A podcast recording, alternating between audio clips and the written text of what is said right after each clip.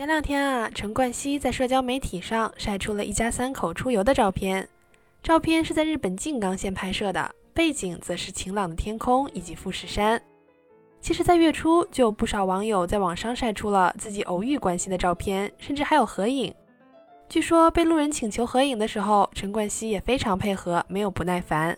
他妻子的脾气也特别好，还会主动提出帮忙拍照。这可和咱们印象中冠希的暴躁老哥形象大相径庭。毕竟前几年同样是在日本，同样是请求合照，他还和一个主播发生争执，事情闹得挺大来着。难道是三年过去了，暴躁老哥变得佛系，从 real 变成 peace 了？嗨，大家好，这里是旅日，我是 Tina。我是人生至今从未偶遇过名人的 Tina。陈冠希自从结婚生子以来呀，一直都把家庭放在第一位，是一个好丈夫、好父亲的形象，似乎浪子回头还挺成功的。当然，看惯了明星塌房的我也明白，这都是展现出来的外在形象。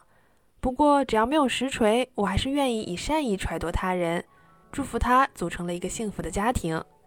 不过，他暴躁的性格以及 real 的人设似乎一直都没有改变过。即使退出了娱乐圈，也还经常能在网上看到陈冠希陷入争端、互相 diss 甚至约架的消息。所以这次网上的一片祥和，引来大家猜测：暴躁老哥这是转性了？这当然也是一种可能啊。不过我还是倾向于这次遇到的粉丝和路人都比较有礼貌，因为性格转变很难，但是暴躁老哥也不是不分是非对错的。咱们就拿之前他和主播发生争执的那次举例。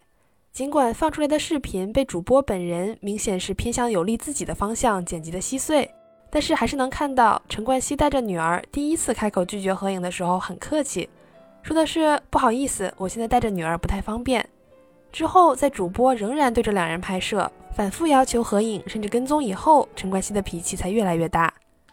这件事儿啊，咱们不从道德来说，陈冠希作为一个公众人物，是不是应该更加有礼貌？单从法律层面来讲，这个主播的行为在日本是明确违法的。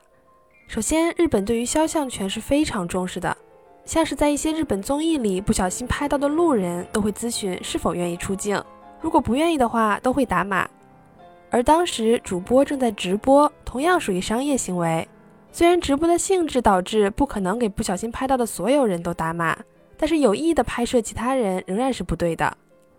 尤其是在之后放出的视频中，陈冠希的女儿也入镜了。虽然上传到网络上的视频中，小女孩的脸被挡住了，但是直播过程中仍然有无数观众看到了小朋友的样子。可能有人觉得啊，陈冠希平时也在网络上晒自己女儿的照片，大家又不是没有见过。但是涉及未成年人时，日本的规定非常明确，只有监护人有权拍摄并选择公开自己孩子的照片。所以，我之前在地铁上见到一个超小月龄的宝宝，是我长这么大以来从来没有见过的，看上去像只出生了几天一样。当然，我知道这个是不可能的哈。当时啊，我真的是特别想拍给我妈妈问问，这个宝宝到底多大了呢？但是我考虑再三，还是忍住了。另外啊，再给大家科普一下，在日本，除了未成年人以外，男性拍摄女性，尤其是年轻女孩子，也是一个非常敏感的事情。由于大家都知道的痴汉的影响力过于强大，导致正常男性对于自己的道德标准也需要拔到更高，才能避免一些误会。不仅仅是地铁站常设各种警告牌，以及会有保安巡逻，一些小路上也会有警告牌提醒女生注意安全。甚至我的一个教授下课和我们闲聊时说，他回家明明可以走小路节省时间，但是因为走小路会经过女子高中学校门口。他总是在那儿晃悠，被拍到了像个坏人一样，所以他大多数时候都会选择绕远儿。真的是把君子不立于危墙之下诠释的非常到位了。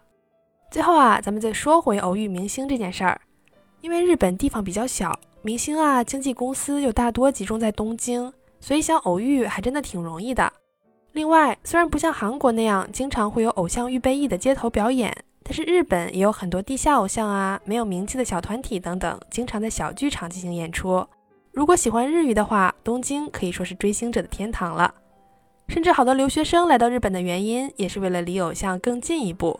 追星反过来促进自身的成长，这样的追星还是挺健康、挺有意义的哈。另外，疫情前啊，咱们国内的明星也很爱来日本旅行。在我刚来日本，疫情还没开始时，还有同学偶遇了周杰伦，发到朋友圈里，引来了一众羡慕的评论。那么大家至今为止有没有遇到过大大小小的明星呢？现实生活中和隔着屏幕看明星有没有什么不同呢？欢迎大家在评论区分享你的故事。好的，感谢大家收听《旅日东京日记》，我是缇娜。